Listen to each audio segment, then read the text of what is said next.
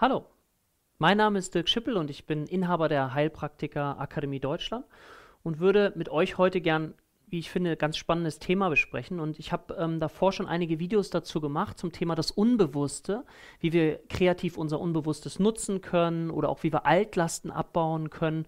Und heute möchte ich unter dem Motto, ja, das Unbewusste möchte auch bewusst verwaltet werden, euch ein Selbst-Coaching-Instrument vorstellen. Und zwar den Ich-Entwickler. Ich habe es bewusst genannt, den Ich-Entwickler 1.0. Und es geht beim Ich-Entwickler darum, mal rauszukriegen, wie so meine Gedankensoftware ist. Also mit welcher Gedankensoftware bin ich ausgestattet? Wir lernen in der Schule ganz, ganz viele Fächer, aber irgendwie nie so richtig, was ist eigentlich mit meiner Gedankensoftware los? Was ist in mir, dass es mich manchmal so richtig schlecht fühlen lässt, dass ich mich einfach wirklich nicht gut fühle oder auch wenn ich mich gut fühle, was hat eigentlich dazu geführt? Und meine Idee ist, dass ich euch gerne so eine, ich nenne das ja immer eine Konstruktion mitgeben möchte und ihr könnt selber für euch schauen, ob das etwas ist, was äh, euch anspricht. Und wenn es euch nicht anspricht, ist das überhaupt kein Problem. Dann geht es darum, für euch andere oder geeignetere Bilder zu finden, die, die euch ansprechen. Aber meins ist jetzt mal so eine Einladung, wenn ihr mögt, dem mal zu folgen und zu schauen, okay, ja, ist das stimmig für mich? Ist das für mich etwas, vielleicht eine Idee, die ich in mein Leben selber mit einbauen kann? Und dazu, wie gesagt, der Ich-Entwickler ähm, einmal vorgestellt. Und der Ich-Entwickler besteht aus vier Phasen. Das ist einmal die Ich-Bewusstheit, die Ich-Verantwortung, das Ich-Vertrauen und die Ich-Überwindung, also die Komfortzonenerweiterung. Und ich möchte gern heute in diesem ersten Teil erstmal über die Ich-Bewusstheit sprechen, weil das ein wesentlicher zentraler Schlüssel ist, um verstehbar zu bekommen, wie ich eigentlich ticke, mit welcher Software ich rumlaufe, weil erst wenn ich verstehe, mit welcher Software ich wirklich rumlaufe, kann ich auch versuchen, etwas zu verändern. Und ich weiß nicht, ob ihr das wisst, aber jeder Mensch denkt an einem Tag ungefähr 50.000 Gedanken. Manche Wissenschaftler sagen so, es sind sogar noch viel mehr. Aber man muss sich mal vorstellen, 50.000 Gedanken, das würde mir schon völlig ausreichen, die so den ganzen Tag in mir ablaufen und was dabei aber wichtig ist zu verstehen, ist, dass ein Großteil dieser Gedanken sehr unbewusst in uns abläuft. Also das heißt, wir haben gar nicht so einen richtigen Zugang dazu. Wir wissen gar nicht, was es so in uns denkt.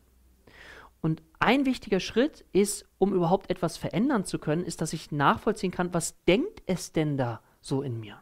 Weil wir eben wissen aus der Forschung, dass Gedanken zu Gefühlen werden. Ja, ich, wenn ich etwas ganz oft denke, ob bewusst oder unbewusst, ja, das Unwillkürliche, das Unbewusste, wenn das immer wieder sozusagen gedacht wird, dann erzeugt das Gefühle.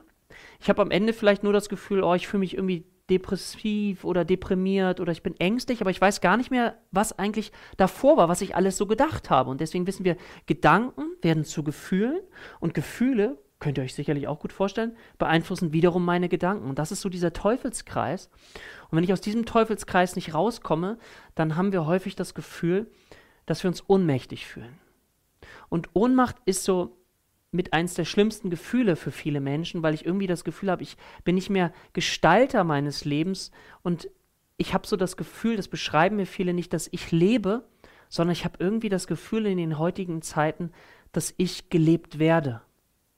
Und vielleicht könnt ihr da mal reinfühlen, also dieses Gefühl, ich werde gelebt, ich werde bestimmt von Terminen, von außen, von meinem Chef, von den Kindern, von meinem Mann, von den ganzen Verpflichtungen, die ich habe. Und die werden in mir auch noch so empfunden wie mit dem Gefühl, ich muss. Ist ja auch ein ganz starker Satz, ne? Ich muss noch, ich muss noch. Und vielleicht könnt ihr euch vorstellen, wie sich das anfühlt. Ja, ich muss. Das ist irgendwie nicht so ein richtig schönes Gefühl.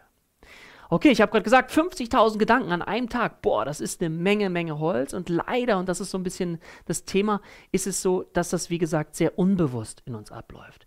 Um euch mal ein Beispiel dazu zu geben, um das ein bisschen anfassbarer zu machen, ähm, habe ich euch hier etwas mitgebracht. Und ich wäre euch dankbar, wenn ihr dieses kleine Gedankenexperiment einmal so mitmachen könnt. Ich möchte euch so ein bisschen jetzt zeigen, wie das Unbewusste in uns wirkt, ähm, ja, ohne dass wir eigentlich so ein bisschen oder überhaupt was dagegen tun können. Dazu habe ich euch, wie gesagt, einmal hier zwei Figuren mitgebracht und ihr könnt ja einmal kurz einen Blick auf diese beiden Figuren äh, wenden und ich kann euch jetzt schon sagen, eine der beiden Figuren heißt Kiki und eine der beiden Figuren heißt Bubu.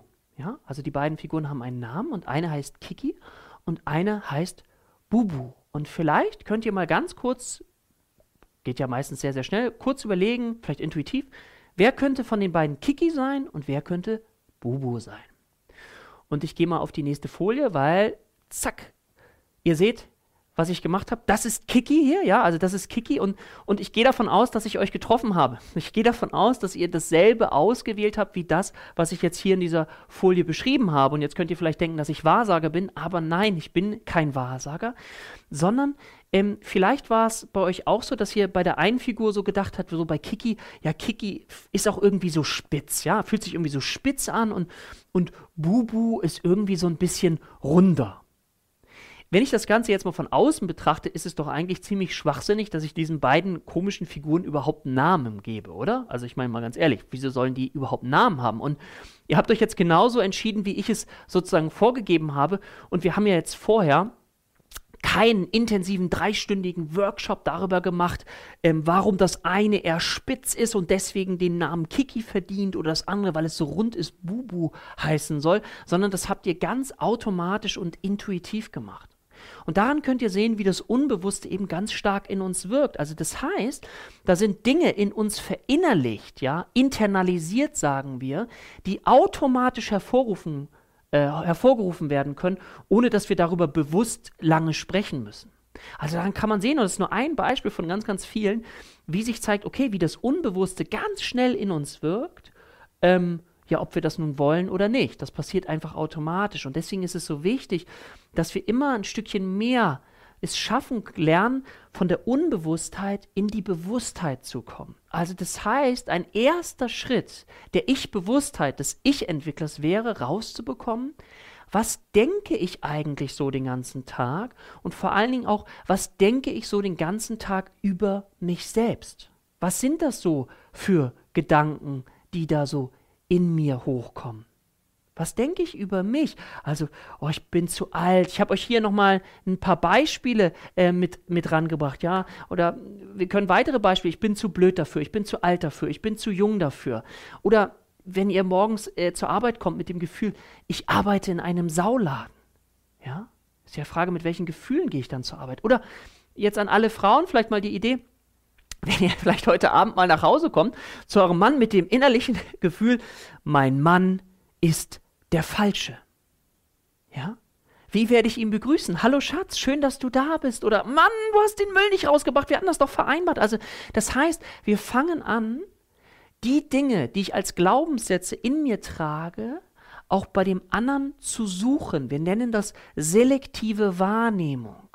Also, das heißt, jeder von uns läuft mit seiner selektiven Wahrnehmung durch die Welt, mit seinem Wahrnehmungsfilter. Und das ist ganz wichtig. Vielleicht, ich gebe euch mal ein ganz einfaches Beispiel.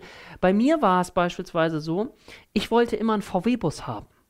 Und auf einmal sehe ich überall VW-Busse auf der Straße. Oder vielleicht, wenn ihr mal ganz besonderen Kinderwunsch hattet, ja, dann habt, ist euch vielleicht aufgefallen, auf einmal seht ihr überall Babys unterwegs. Aber sind jetzt mehr Babys unterwegs oder sind mehr VW-Busse auf der Straße? Nein, es hat etwas damit zu tun, dass wir eben nicht alle Reize in uns aufnehmen können, weil das zu viel wäre und wir deswegen mit einer selektiven Wahrnehmung durch die Welt spazieren und alles dort einordnen, je nachdem mit welcher selektiven Wahrnehmung wir eben durch die Welt laufen. Ich gebe euch ein, vielleicht ein kleines äh, Beispiel, was ich finde auch ein bisschen amüsant ist, aber vielleicht kennt ihr das aus eurem Alltag auch. Ich lese euch das mal hier vor. Stellt euch vor, ihr sitzt zu Hause mit eurem Mann vor dem Fernseher und seht euch einen Spielfilm an. Und bei einer Szene sagt die Frau, siehst du, du bringst mir nie Blumen mit. Andere Männer zeigen es ihren Frauen, wenn sie sie gern haben. Ja? Und jetzt passiert Folgendes. Also ihr guckt den Film, der Mann registriert das und nächsten Tag steht der Mann vor euch und hält euch lächelnd zwölf rote Rosen entgegen. Und jetzt kann es sein, dass ich innerlich so denke, als Frau, oder ist auch umgekehrt völlig egal, er macht das, weil ich es ihm gestern gesagt habe. Wenn er mich geliebt hätte, wäre er von allein darauf gekommen. Jetzt hat das nichts mehr zu bedeuten. Das finde ich sehr, sehr traurig. Ja, warst du einkaufen, beeil dich, dein Essen ist fertig und dann geht's weiter. Ja? Und das passiert in uns automatisch, wenn wir bestimmte Dinge immer wieder so eingruppieren im Rahmen unseres Fokus der selektiven Wahrnehmung. Ja? Ihr kennt vielleicht auch den Satz, vielleicht kennt ihr das, Schatz, die Ampel ist grün. Und achtet mal darauf, wie ihr dann reagiert. Wenn ihr besonders gut drauf seid oder wenn ihr gestresster seid, das ist ja, hat ja vielleicht auch manchmal unterschiedliche Reaktionen, aber manchmal ist, die, Schatz, die Ampel ist grün, ja, das weiß ich selber, du Idiot, Pff, ja. Oder, oh, danke, habe ich gar nicht gesehen, ja, schön, dann können wir weiterfahren.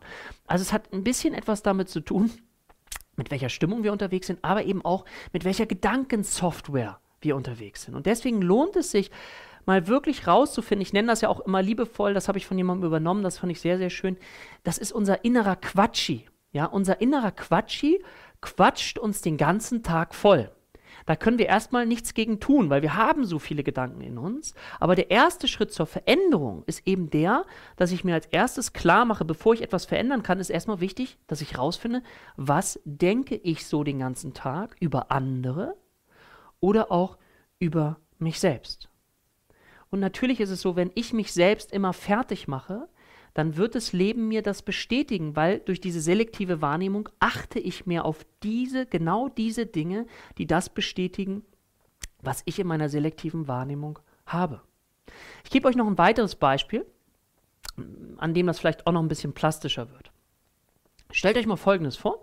Also ihr arbeitet in einer Firma und am Freitag ist eine echt coole Party, eine Firmenparty, wo ihr euren Partner oder eure Partnerin mitbringen könnt. Und dann ist es so, ihr kommt heute nach Hause und berichtet eurem Partner, eurer Partnerin davor, davon. Und dann äh, sagt ihr, Mensch, äh, Schatz, ich freue mich schon, wenn du Freitag mitkommst. Auf der Feier wirst du zum ersten Mal Peter kennenlernen.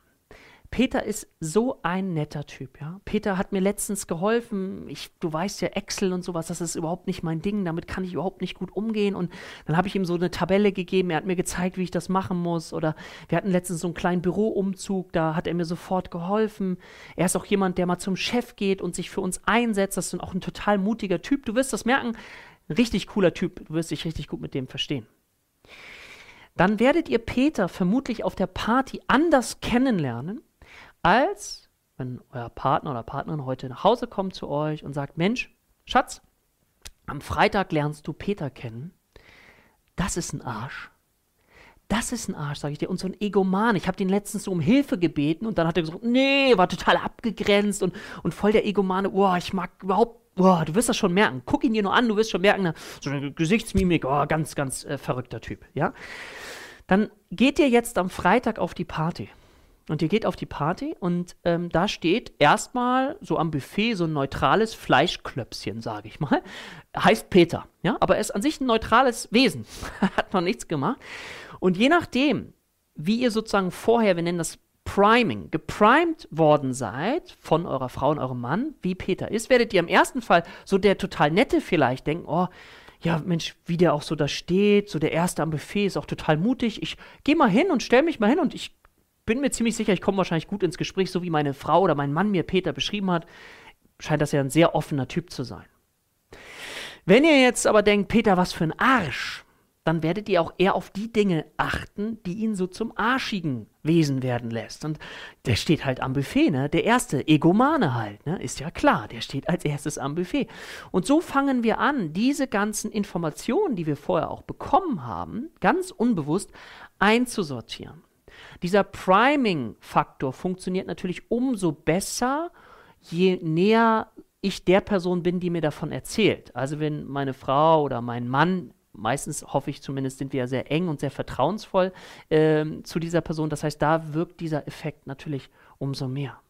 Aber es zeigt, wie krass, ja, wie, wie das in uns wirkt und wie wichtig das ist, dass wir erstmal oder als Einladung äh, versuchen sollten, vielleicht in eine Metaposition zu kommen, also erstmal in eine Position, wo wir Beobachter unseres Selbst werden.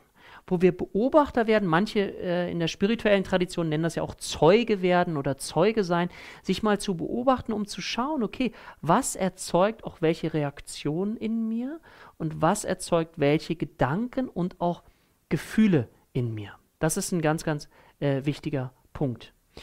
Okay, ich hoffe, das ist so ein bisschen äh, deutlich geworden, warum, wie gesagt, diese Ich-Bewusstheit so wichtig ist, weil die Ich-Bewusstheit ein entscheidender Faktor ist, um nachher in die Ich-Verantwortung zu gehen. Also die Frage, wenn der Quatschi so zuschlägt in mir, und mein Leben eben auch steuert, ist ja die Frage, okay, wie kann ich es schaffen, da auch auszusteigen? Wie kann ich es schaffen, aus dem Quatschi auszusteigen, um dann von der Ohnmacht in die Eigenmacht zu kommen? Das ist der zweite Schritt. Aber deswegen meine Einladung heute an euch vielleicht, wenn ihr mögt, mal euch einen Zettel zu nehmen und mal aufzuschreiben, was sind meine Quatschis? Was sind meine Top 10? Was sind meine Schlager der Woche? Also man kann das ja auch, wie ich finde, auf eine sehr amüsante und humorvolle Art machen. Es geht nicht darum, dass ich mich jetzt fertig mache, sondern es geht einfach mal darum zu schauen, okay, was quatscht es in mir, weil wir eben wissen, dass das unser Leben beeinflusst. Und dafür ist es wichtig zu schauen, okay, vielleicht wie in einem Kino gucke ich mir mal auf die Leinwand meines Lebens und schaue mir an, was ich so über mich denke und ich bin zu gut, ich bin zu schlecht, ich bin zu alt, ich bin zu jung, mein Mann ist der Falsche. Ihr seht, es gibt ganz, ganz viele Möglichkeiten. Ich bin nicht sportlich. Aber was macht das mit mir? Und was wir tun können, um da auszusteigen, das würde ich dann mit euch gern in der nächsten Folge besprechen würde euch, wie gesagt, erstmal liebevoll einladen, vielleicht eine Liste zu erstellen. Was sind meine Quatschis? Ja, was quatscht es so in mir den ganzen Tag? Okay, auf bald erstmal, alles Gute und tschüss.